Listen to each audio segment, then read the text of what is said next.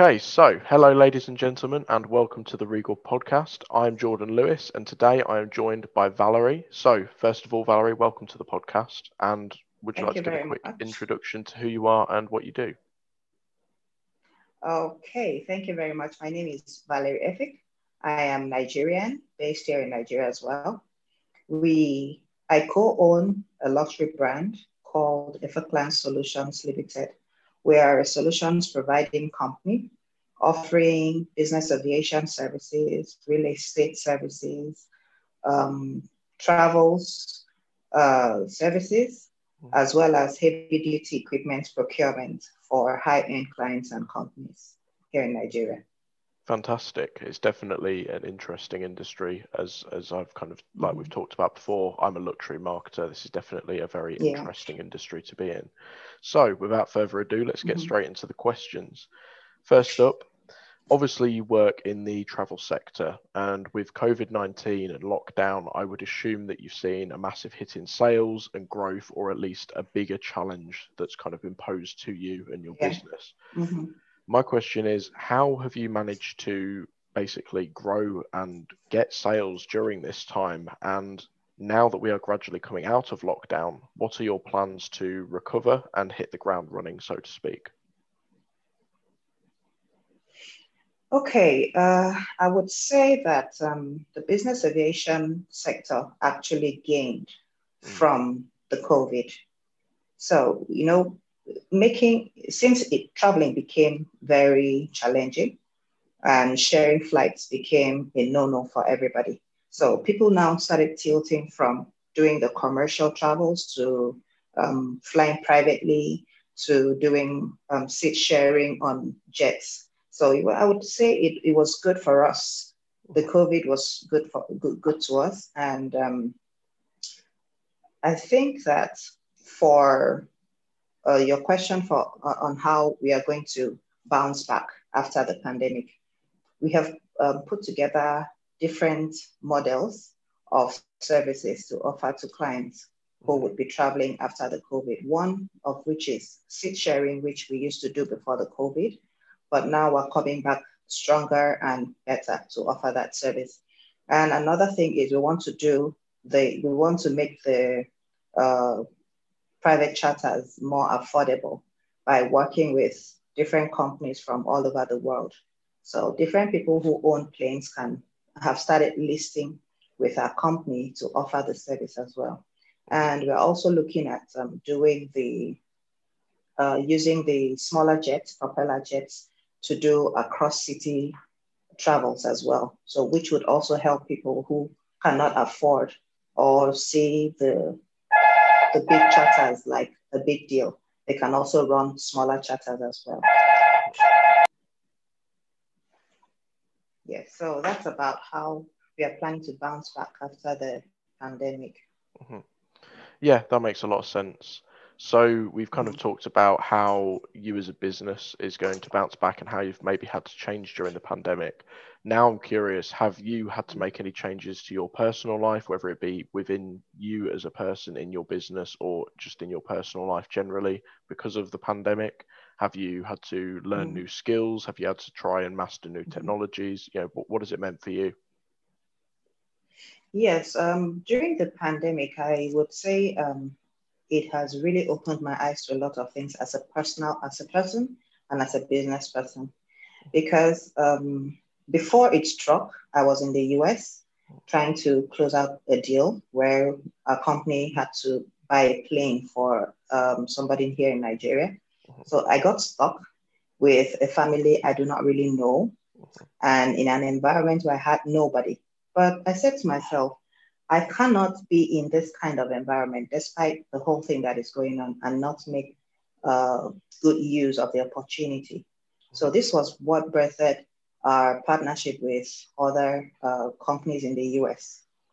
So while waiting for you know the, the airways to be clear for us to for me to return and I and my team to return back, I had to reach out to other private jets companies in, in the US. We got to set up virtual meetings and we talked and they were very interested in working with us in Nigeria. So yes, that's what that's that's one of the things we gained during the pandemic. And yeah, I also learned new skills. I took some online classes. I met up with some developers who would be developing our app. I do not want to talk about that for now, mm-hmm. till when we are, you know, we've, we've, we've done a good amount of work before we can put it out there.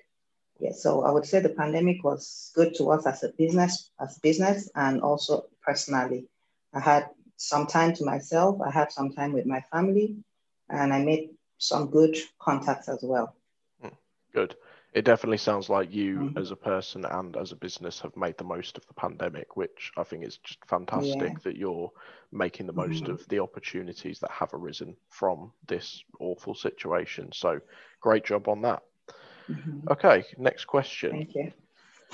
So you obviously sell a luxury service service in a developing country, so Nigeria, and mm-hmm. this means that your yeah. audience may not necessarily have access to the resources or indeed the money to pay for your services. Is this something that you've mm-hmm. personally experienced, and if so, how have you overcome this challenge? Okay, uh, having tasted doing business on both in both worlds, which is the developed country and also the developing country. I'd say we're still very much in, we're still backwards. Let me use that word.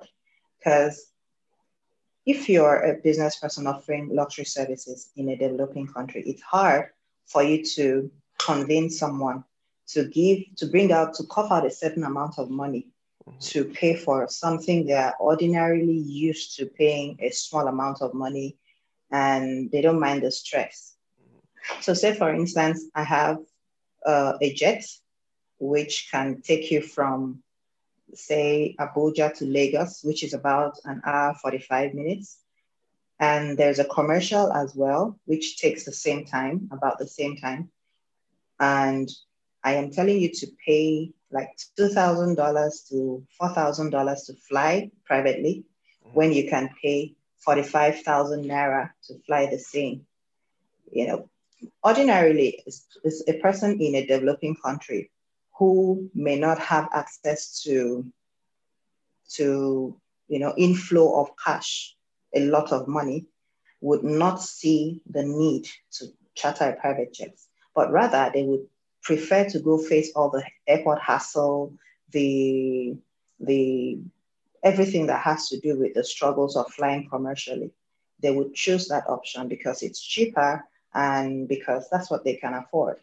But in the developed world where this kind of service is is is it's it's uh, normal.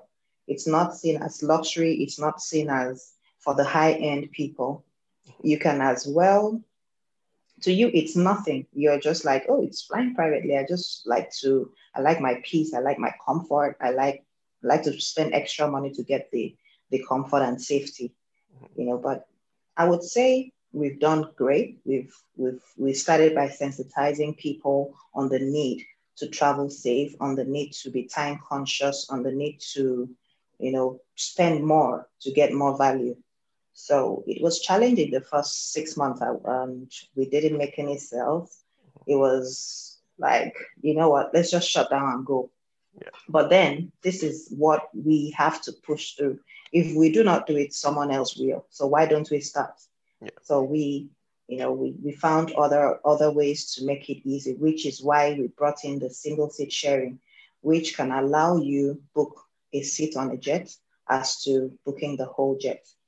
You know, so you can pay 800 $800 uh, to fly with other people so you can network and rub minds and make contacts while traveling. So that that that was very good because people really embraced that. Mm-hmm. But coming when the pandemic struck uh, and people were not allowed to travel in groups, we had to let that rest for a while and just focus on the main private charters, mm-hmm. which by the way is doing good as well. Mm. Good, good. So mm-hmm. obviously, as you said, you've kind of had to innovate, think outside of the box to be able to sell your mm-hmm. luxury services. Yes. Where do you kind of find your inspiration mm-hmm. then for this innovation? Do you look to other brands doing similar things, or do you kind of do your research, or do you look to brands in other countries? Like, what, where where are you finding your inspiration? Okay, um, I've always been someone that loved the high end life right from inception. Mm-hmm. Then I got to have the opportunity to take to work with both both um, industries, which is the commercial industry and the private industry, and I really got to know my niche. That I had more to offer in business aviation than I would being a, a regular travel agent. So um, then I stumbled upon a website one day while researching, as I when I was working with the um, business aviation with, with the company as a, an employee employee.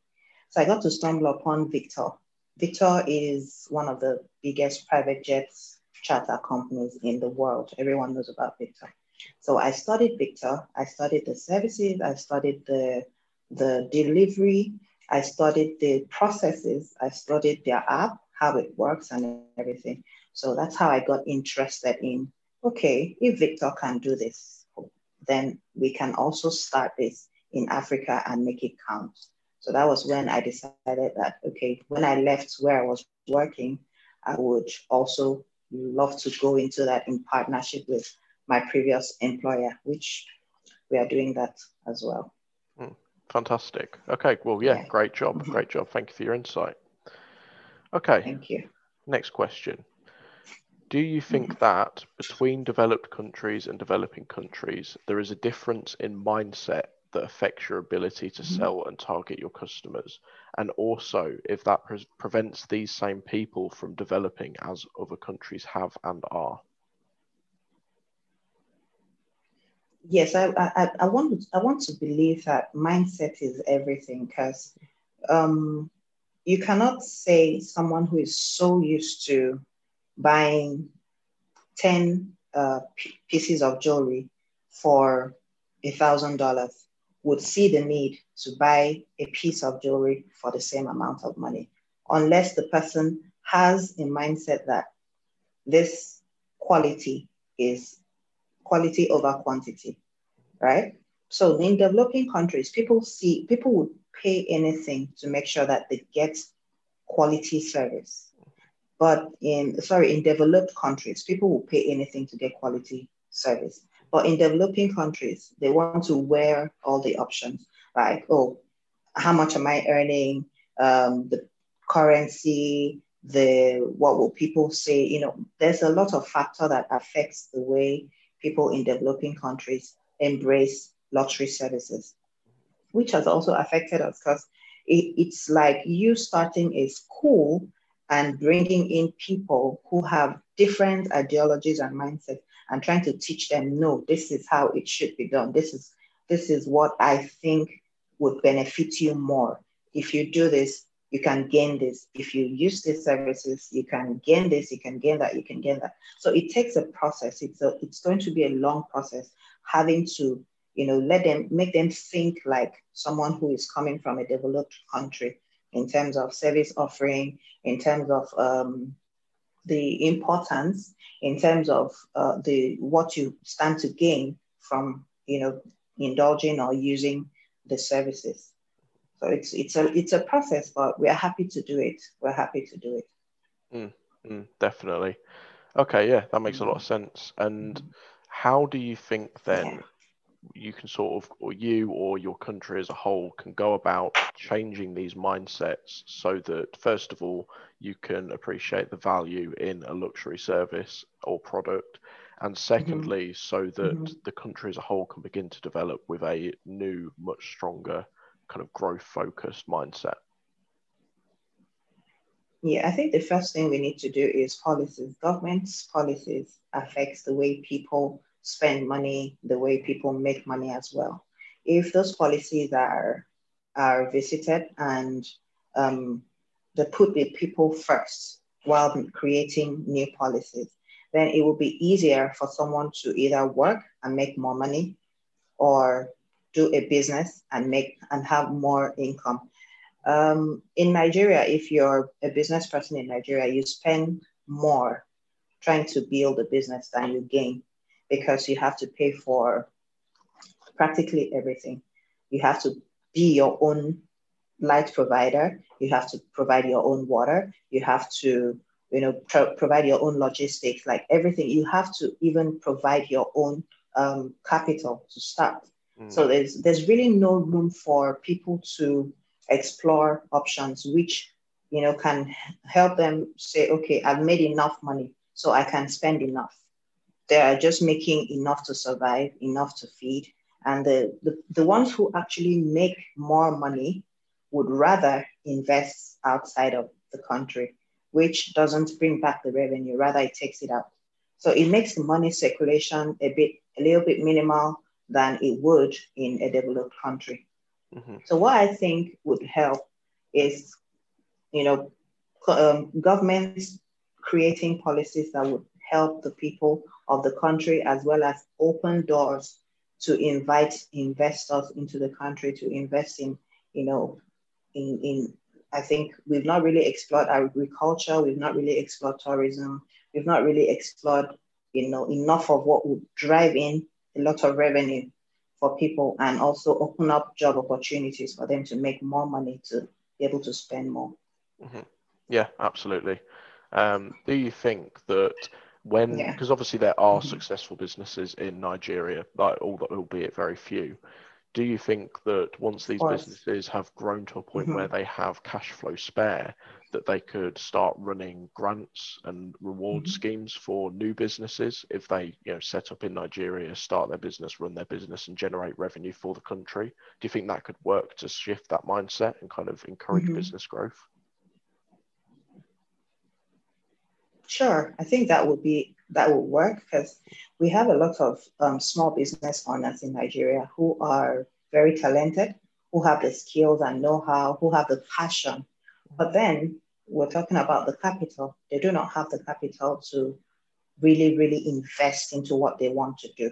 Okay, say for instance, our business, if we were to be in a developed country, we would have had people who, like um, angel investors, who would be willing to either buy planes or um, build a terminal where you know we can a terminal in a place where it's inaccessible to other um, to other travel companies. So it would generate more income into the system because obviously flights will be going to a lot more places than it is going to now.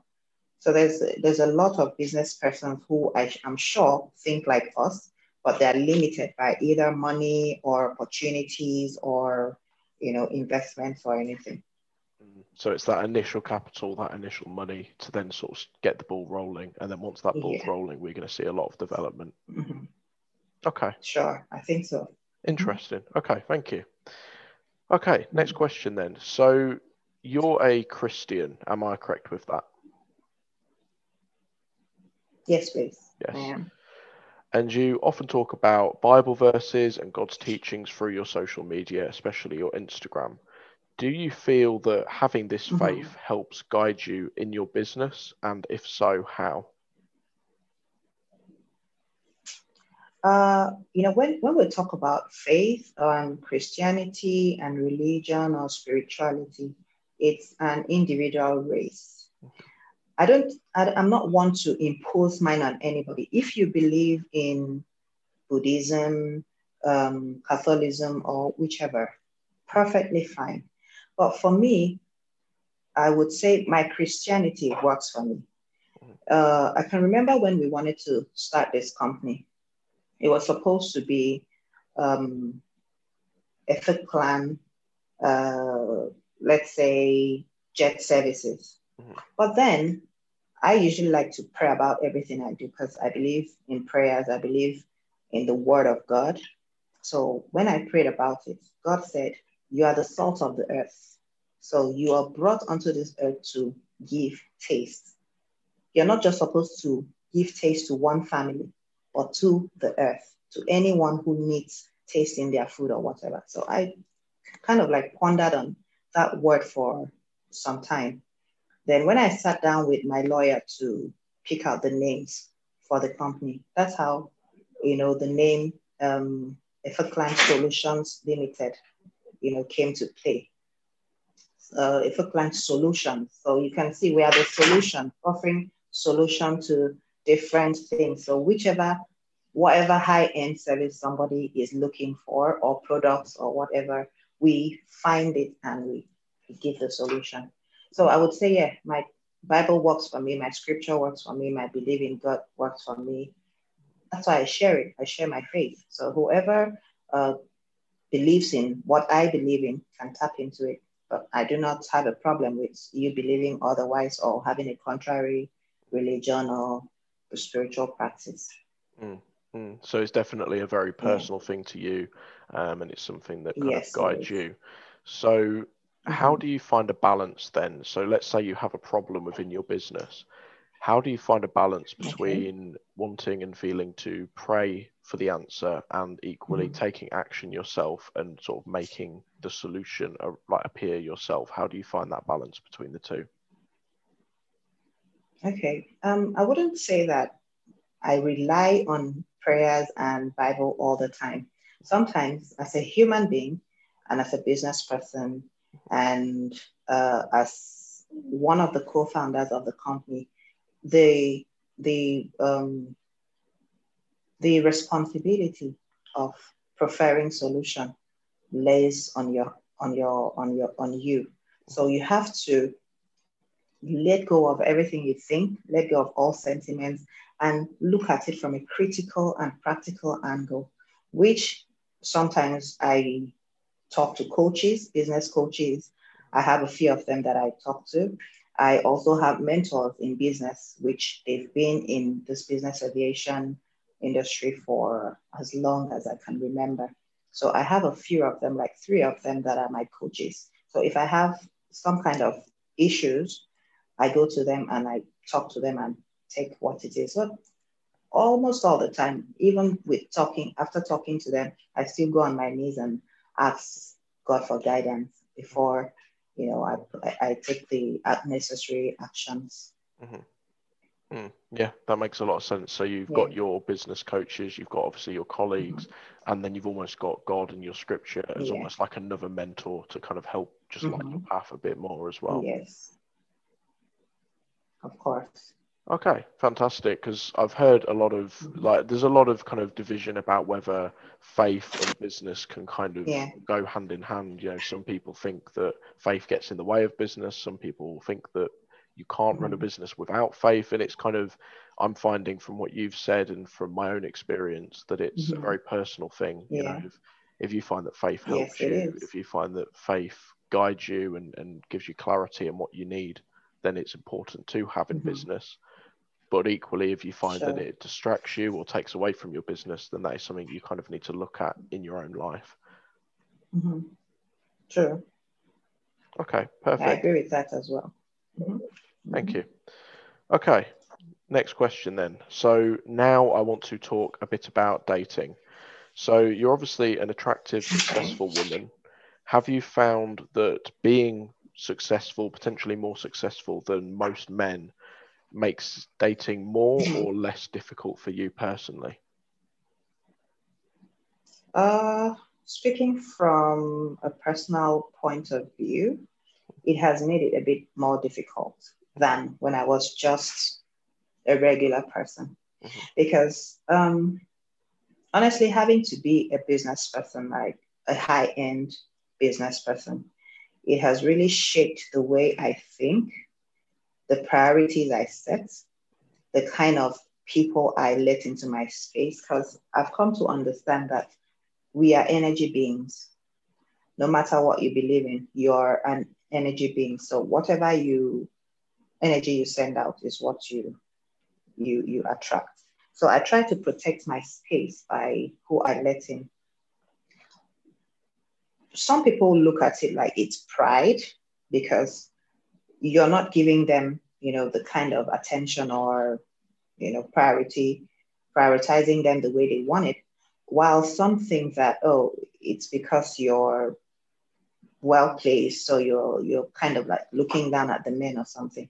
But not everybody have uh, not everybody are matured enough to believe to to understand that as a woman, it's not every man that comes to you that you have to say yes to sometimes uh, some can be friends, some can end up being business associates, some can just end up being whatever they want to be.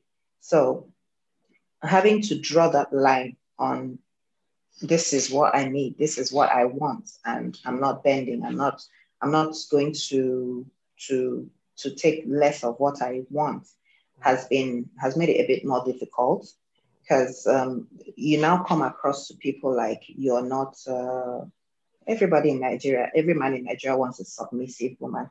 They want a woman that cannot speak up for herself. Most of them want a woman who would dare not speak up for herself. So whatever the man says is the final, he's the head and that. So when you come into maybe a relationship or you're in a talking stage with a man that wants you to abandon everything and give him all the attention, like I have work to do. I have my business to run. I'm a mom. I have my daughter to take care of, you know, and then I have my friends to also give attention and my family as well. So your time should be your time. You shouldn't expect that I should take someone else's time to dedicate to you. So it's it's a bit hard having to make people understand that there is time for everything and priorities are different. Mm-hmm. Yeah, so, but then there are also some really amazing guys who have also who are also well read, well traveled, you know, business persons or working who have probably mixed up with, you know, a few people and understood this kind of lifestyle. Mm-hmm. Not everybody, because it's a developing country, like we earlier mentioned.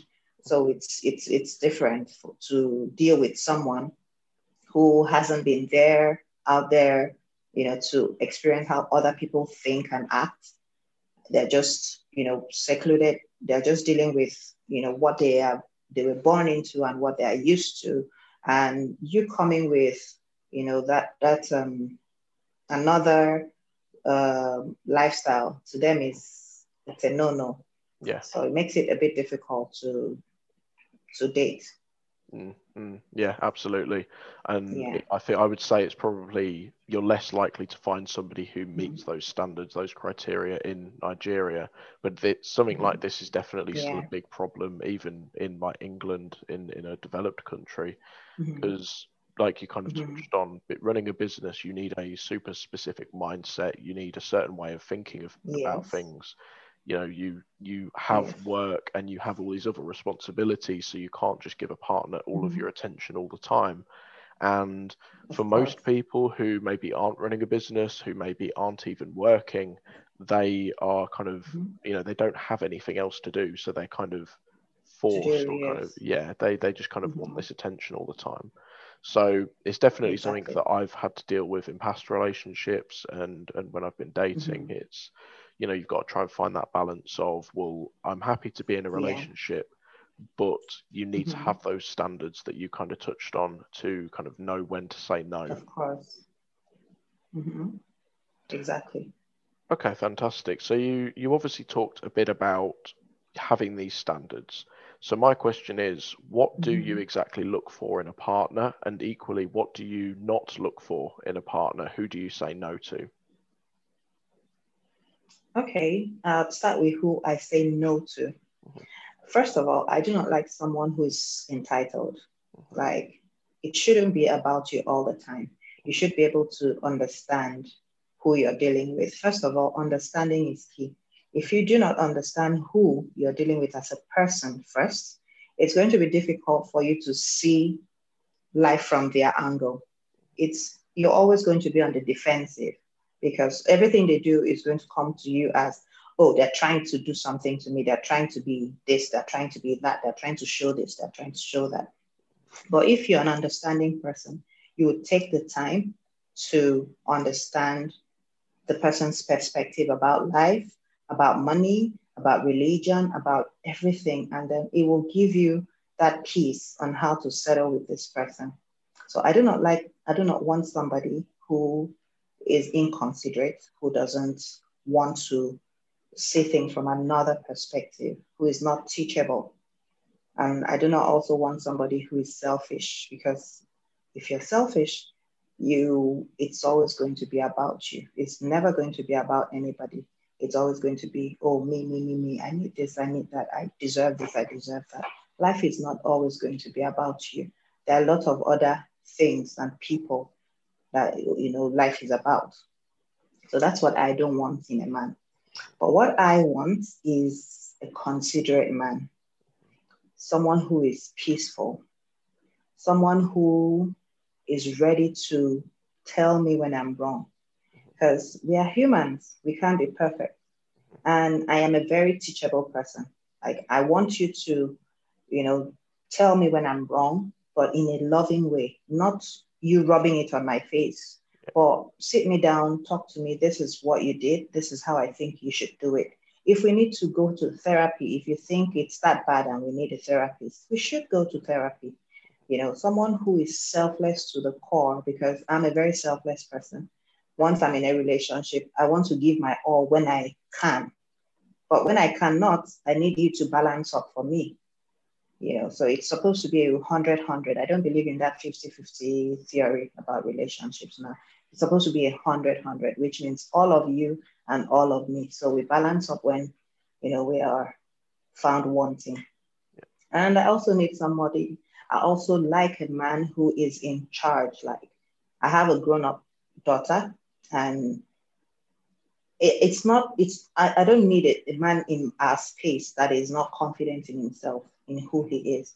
I don't care about how much you have, but it is the confidence that you have that will make someone outside trust you with a responsibility that will make you a billionaire or a millionaire. Mm-hmm. So it's not what you have in your bank account currently, but it's the attitude to to attract what you actually want or who you actually want. And it's that same attitude that will make me and anyone who is coming with me as a baggage or as an addition submit to you because they would see you as a leader. They'll see you as somebody we can trust. They'll see you as somebody that if his no is no, his yes is yes. Not one person you're saying this today and you're saying this tomorrow, like you're you're not to be trusted. Mm-mm. I don't want that in my space. Mm-hmm. I don't want that in my space. So yeah, aside the whole being good looking, dress well, talk well, you know, be able to express himself and all that. That's just temporary, but these are like the core qualities that I look out for when it comes to looking for a partner. Mm. Yeah, that makes a lot of sense. And I think a lot of women, I would actually mm-hmm. argue most women, regardless of whether they're running mm-hmm. a business or in a job or or even just whether they want to be more submissive or more dominant in the relationship, I think mm-hmm. everybody, mm-hmm. in fact, yeah. every every person wants a confident partner um, somebody that's confident yeah. in themselves, confident in their decisions, and I think that's a big, big yeah. problem that faces a lot of men, men mm-hmm. especially, but just people generally is just that indecisiveness, the mm-hmm. kind of just floating yeah. through life, not knowing what they want, not having the confidence in themselves exactly. to choose a path and, and stick with it for a long period of time. Um, you said that the quality your ideal man would have is they're peaceful. What exactly did you mean by that? Okay, you know, there are people who eat trouble mm-hmm. for breakfast, mm-hmm. lunch, and dinner. Like for me, I would rather say I'm sorry if we had a conflict, just so you know you understand that you're more important to me than these issues we're having. Mm-hmm. But some men would prefer that every time there's a problem, it's the woman's place to beg no, it's supposed to be a teamwork. If you if you're after peace as much as I'm after peace, if something happens and you know that okay, we've talked about this, we all we are good. I'm sorry this happened. I'm, I'm going to work. I'm, I'm ready to work on it, and this will never happen again. Mm-hmm. I don't think anybody in their right senses would would still be angry or, you know, make a fuss out of anything. Or if you're not someone who is peaceful, when a woman starts her, you know, we have issues as women, either because of hormones or we just sometimes we just like that attention. We just want to pull something up on you and have you say, I'm sorry. It's a woman's thing. So a peaceful man would understand that a woman is always right. She wants the she wants she's she's she's she's trying to cut a forth so you can know that she's she's present. All you need to do is just say you're sorry and everything is fine. Mm-hmm. Yeah, but some people don't see it that way. They believe they're always right. and which is most of, one of the problems families are facing these days. I remember working as a part-time um, matchmaker and relationship coach about two years ago. Most of the things that happens, it's always the women complaining. He never says he's sorry. He never apologizes. I'm always the one apologizing. And with time, what you do over time, you get tired of it. It's supposed to, there has to be a balance. Today you're you're taking the lead, tomorrow she's taking the lead. But one, when one person is taking the lead all the time, it looks like they are being the one sacrificing too much for that to work. And you're nonchalant, like if it works, it works. If it doesn't work, it doesn't work. Nobody wants to be in that situation. So I do not want to be in that situation. Yeah, that's I've been enough. there before, always apologizing, always saying I'm sorry, always trying to fix things up. And it was really, really draining. So mm-hmm. I've scratched that out from my list of I don't want. So it's, it can't happen again. Yeah, yeah, I think that's definitely a good good idea mm-hmm. for you on your behalf. Um, mm-hmm. And I mm-hmm. think it's definitely important to look for romantic relationships and friendships and business yeah. partners that aren't mm-hmm. afraid to admit when they're wrong because at the end of the day we are all human and everybody is going to be wrong at some point or another so i think that's definitely exactly. a very positive trait mm-hmm. to look mm-hmm. for in a partner so thank you for clarifying that mm-hmm. yes okay so last question then what do you mm-hmm. think of all of the following list is more important uh, sorry, let me restart. What do you think is more important in terms of business relationships and content? Do you think that quality matters more, or do you think that quantity matters more, and why? Uh, definitely, if personally, I always choose quality mm-hmm. over quantity because mm-hmm. I can't imagine buying 10 pair of watches that will not last me for 10 months. Mm-hmm with $1,500 just because it's quantity and not going for a one wristwatch that would last me five, 10 years without having to even change anything or visit a watch store to do anything on it because it's just one and it costs the same as getting 10. I'd rather get 10 because if you want to calculate the time that you'll be taking to the watch store how much you're going to have to spend to change the battery, to get it fixed, to get it this, the time you're going to, you know, to spend to do all that. And um, I mean, you're going to end up spending more because you chose quality, quantity over quality. Yeah. So I'd rather just everyone chooses to have quality, whether it is in whether it is in services, whether it is in products or in human beings as well quality should always supersede quantity because quantity comes with its own headaches, but quality would never disappoint. Mm-hmm. That's just my own view, point of view. Mm-hmm. Yeah. If you choose quality, you save time, you save money, you save energy, you save a lot of things. But if you choose quantity, then you lose because you have to do a lot to keep the balance mm-hmm. instead of you know taking quality. Mm. Mm, mm. Yeah, that makes a lot of sense, and I definitely agree with you. Um, to yeah. play devil's advocate, mm-hmm. so I've heard mm-hmm. some, like my business coaches in the past, yeah. have said that you need to embrace quantity first in order to mm-hmm. find what is actually quality to you if it's let's say a romantic relationship yeah. to know what you do and don't want you need to have that quantity initially to find what mm-hmm. is the quality do you kind of agree with that or do you think yeah. that we can kind of stick to the quality from mm-hmm. the beginning in in other ways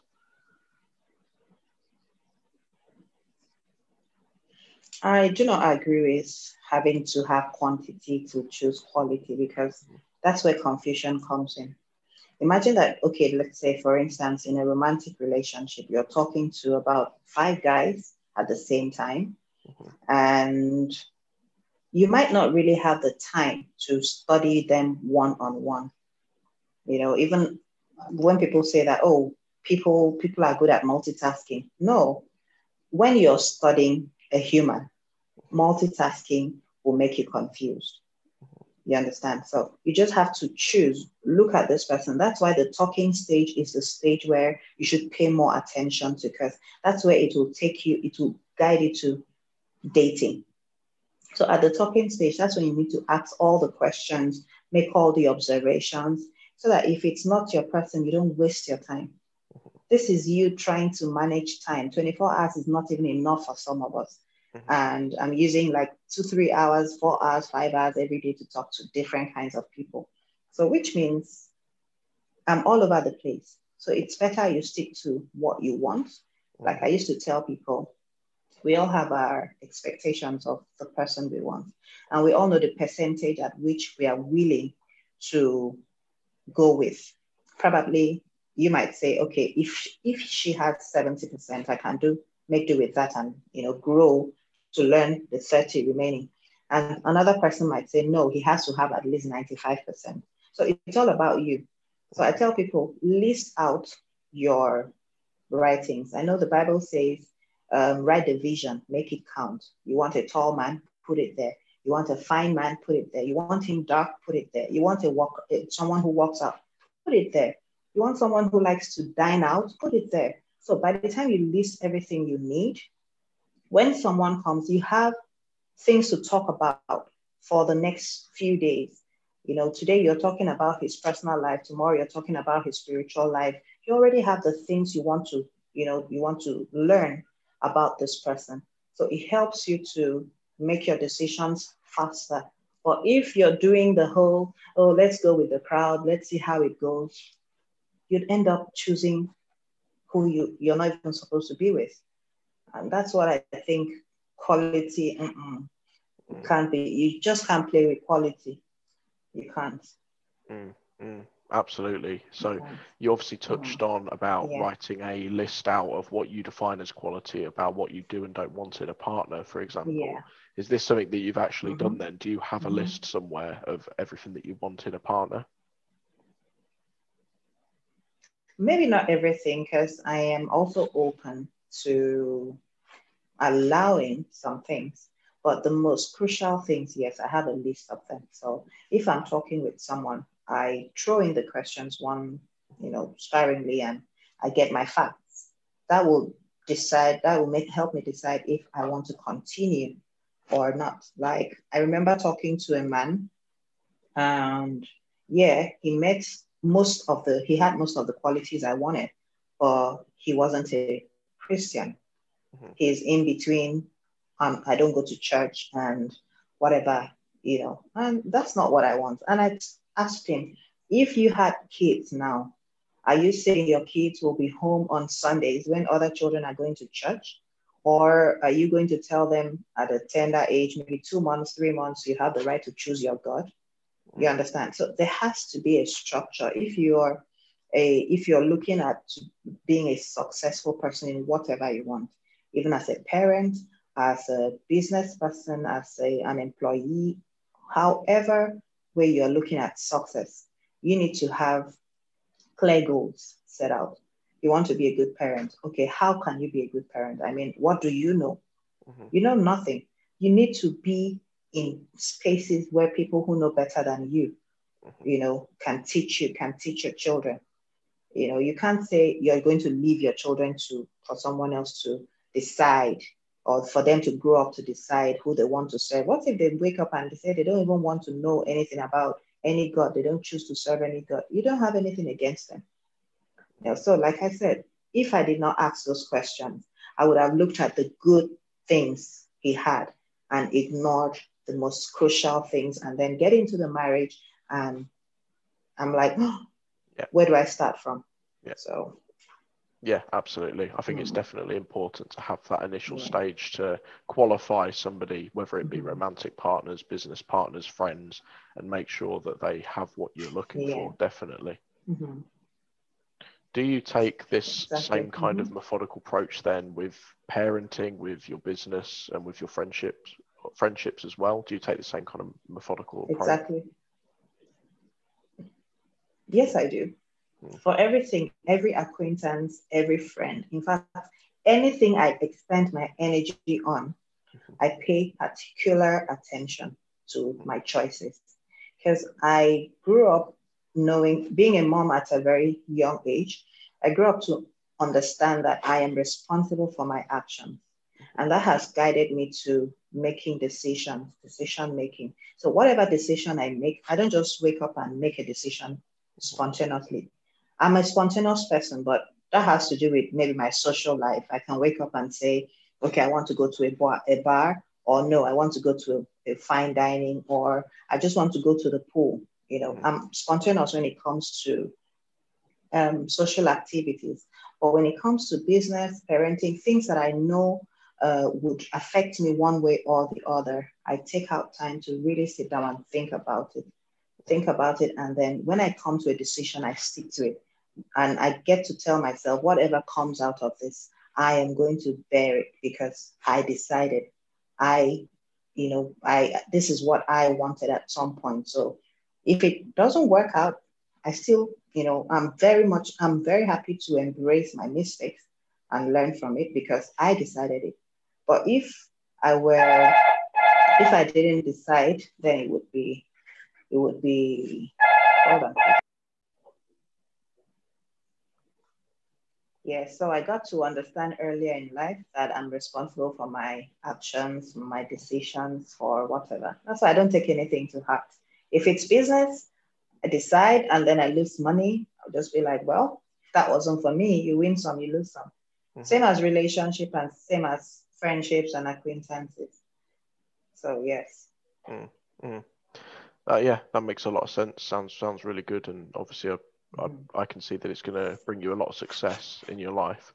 Um, one thing you kind of mm-hmm. touched on then is kind of my last point I wanted to touch on is that you said that you were obviously okay. a mother at a very young age.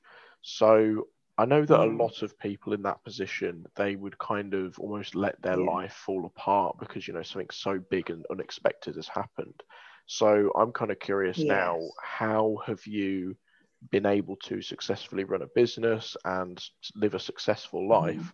while being a mother at such a young age, which obviously comes with its own set of challenges? Yeah. Uh, like I said, I've always been a very responsible person, not responsible as per, you know, when you talk about responsible, people think it's lifestyle. You don't smoke, you don't drink, you don't party. No, responsible as per I am responsible for whatever happens to me and whatever I get to do. So when I got um, pregnant at an early age, everybody wanted me to opt for an abortion, mm-hmm. but I just couldn't find myself taking life from another like depriving an, another, sorry, of life. And I was barely 15 plus. So everyone was like, know nothing about being a mom. I'm like, yes, but I can learn. I have been taking care of my younger cousins and every other person. So I'm sure I'm going to learn. So I made the decision and it was hard because everyone turned away from me. Uh, but thank God for you know, my family. Some members of my family were very supportive. My grandmother was there my some of my aunts were there too. So they helped groom me and the child. I gave up a few years of education just to make sure that I grew my daughter up to a stage where she'd be okay if I left her to go to school. But I knew deep down what I wanted to be. I knew deep down I wanted to be a successful woman. I didn't want a mother, I didn't want a mother for my child that she would walk in the streets tomorrow and someone will say, eh, look at her, her mom gave birth. That's why she's useless because, you know, so that guided me every time I wanted to make a decision, a life-changing decision. I always put my daughter, my daughter first. Like, if I'm doing this, how is it going to affect her positively? So it's it's always been I need to get okay. My daughter is having her education. I can as well get my education. So when she's talking, if she brings back homework to the house or I'm going for a parent teachers um, meeting, I should be able to stand up and express myself. They should be able to ask, who is your mother? And should be proud to say, that's my mom. You know, so that also helped me to grow little by little, little by little. Mm-hmm. And I'm happy I didn't give up. I know most people who have, which also made me start a single parenting um, foundation, uh, which we've been offering you know, assistance to single parents, both young, old, divorced, widowed, you know, men and women as well. So we help them to, you know, people who are going through a whole lot. We try to be that shoulder for them to cry on. And it, because of all the experiences I had, I just felt like if, you know, there are people who would love to, you know, share from my experience, there are people who would, who are not as strong as I, I, I was or I am, and definitely telling them my story and sharing one or two things I have been through and overcome would give them the, the strength to move on. So, mm, yeah. yeah, I'm hoping that, you know, in the coming days, I'll do much more than I'm doing already. Mm. Mm, definitely. And that group yeah. sounds like a fantastic mm. idea. So well done to you for doing that and sharing your experiences. Right. Um, yeah, that about wraps it up for all my questions. Is there anything else that you wanted to talk about or ask yourself? Um, I would want to ask you a question. Okay. If, if that's okay. Yeah, that's fine. So, what prompted you into becoming a luxury consultant, and um, what's what's your experience been like, being that you're in another part of the world and I'm on this end of the world? So, I actually started out as a freelance copywriter. That was a few years ago now and then moved into the marketing okay. industry as a whole uh, when I actually started my business, mm-hmm. Regal Marketing. And then after okay. a while, when I was struggling to get sales, I was struggling to kind of find something that made me unique within the industry. I kind of realized that the marketing industry as a whole is very oversaturated, at least where I'm from. It's very, very oversaturated because you have freelancers, you have countless business gurus and business coaches trying to do like teach the same things, do the same things. So I realized mm-hmm. that I needed to find yeah. a niche and I needed to find a niche that I, I, I ideally bought from, um, I ideally interacted with. So yeah, I needed to find a industry that I ideally that I bought from frequently so that I understood that industry. Um, and that was when I kind of started doing my research and came across the luxury industry as a whole. And I buy a lot of luxury products. Um, I pay for a lot of mm-hmm. luxury services. So it's an industry that yeah. I already understood. I understood what makes people buy from it because obviously I buy from it. Mm-hmm. And I understood how the industry works, at least in the areas that I bought from. So that's kind of how I got into the luxury industry uh, overall. But then, kind of going into my experience with the luxury industry, I think, well, first of all, from a marketing perspective, it was a complete shift to what I'm used to, because initially, that you have so many marketing strategies that I'm sure you know about that work for a sure. standard product yeah. or business. But then when you go into the luxury industry, exactly. it's kind of flipped on its head. It's completely mm-hmm. reversed. Mm-hmm. Um, so one example being yes. with a standard product, when you see an increase in demand, you want to therefore increase your supply. Mm-hmm. Whereas with a luxury product, you don't mm. want to do that. You want to focus on increasing your prices, increasing your quality, etc. Exactly. So it's kind of yeah. I had to make that mindset shift about what the end goal of my marketing is, and I had to make that shift in terms of understanding and getting the skills that I needed to actually market a luxury product successfully. Okay. So in terms mm-hmm. of you know, I assume you're kind of asking about customers whether they would or wouldn't buy a luxury product and why they may or may not. And I, I encounter a lot of similar kind of uh, excuses as to why they may may or may not want to buy luxury. You know, I don't have the money. Um, yeah. I don't see why mm-hmm. I should pay more for this product or service when I can get it for cheaper elsewhere. Obvious, yes.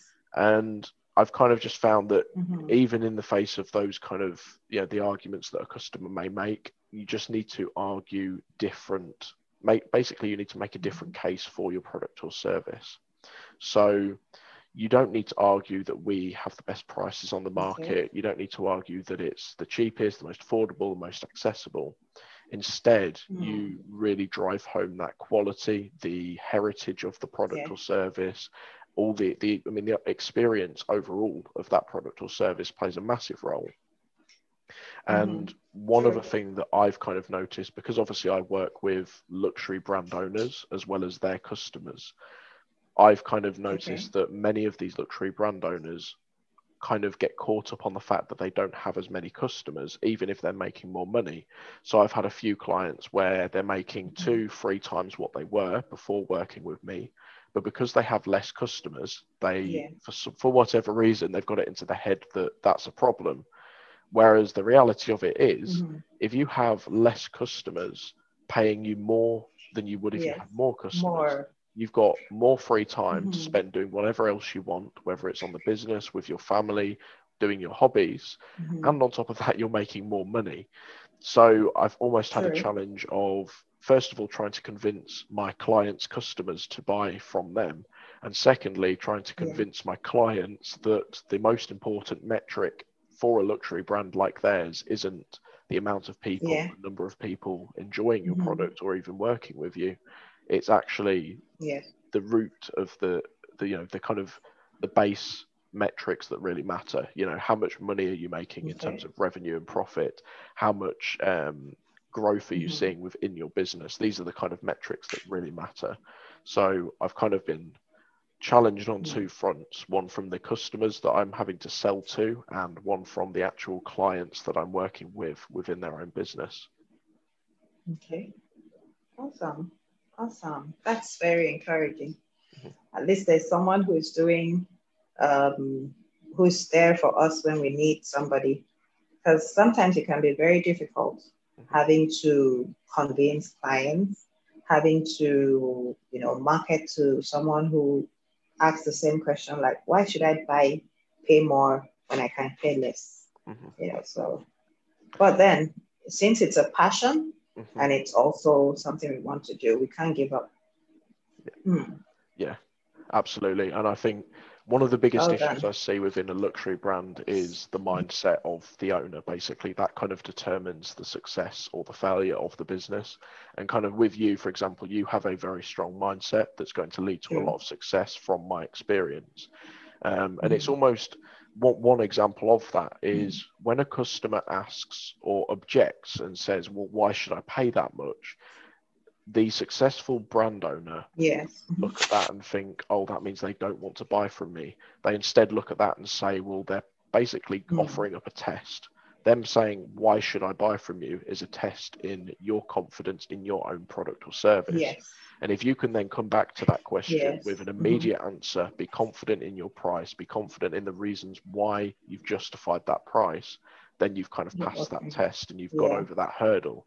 Um, whereas most business owners, they just sort of see that as a, well, I don't want to buy your product. And then they kind of collapse from the inside out and then obviously True. don't make the sale. True. So that's kind of the big thing Mhm. is with a luxury brand, especially, you need to have your mindset down so that you can appear confident and know the true value of your product or service before you try and convince anybody else of that value. That's true. That's true. The value starts with you. Mhm. Absolutely. Awesome. Is there anything else you wanted to ask before we head off? no, that's fine. Okay, fantastic. Well, thank you for the question. I think That that'll was a be great all question. from me. Fantastic. Yes. That was a great question. And yeah, thank you for answering my questions. You're It's been absolutely fantastic talking to you, Valerie. Thank you so much for coming on. Same here. Thank you so much, Jordan. No problem. And thank you everybody for listening. If you've enjoyed today's episode, make sure you leave a like on this video. And of course, leave any extra questions you have for me or Valerie in the comments below. Thanks, guys. Sure. Thank you.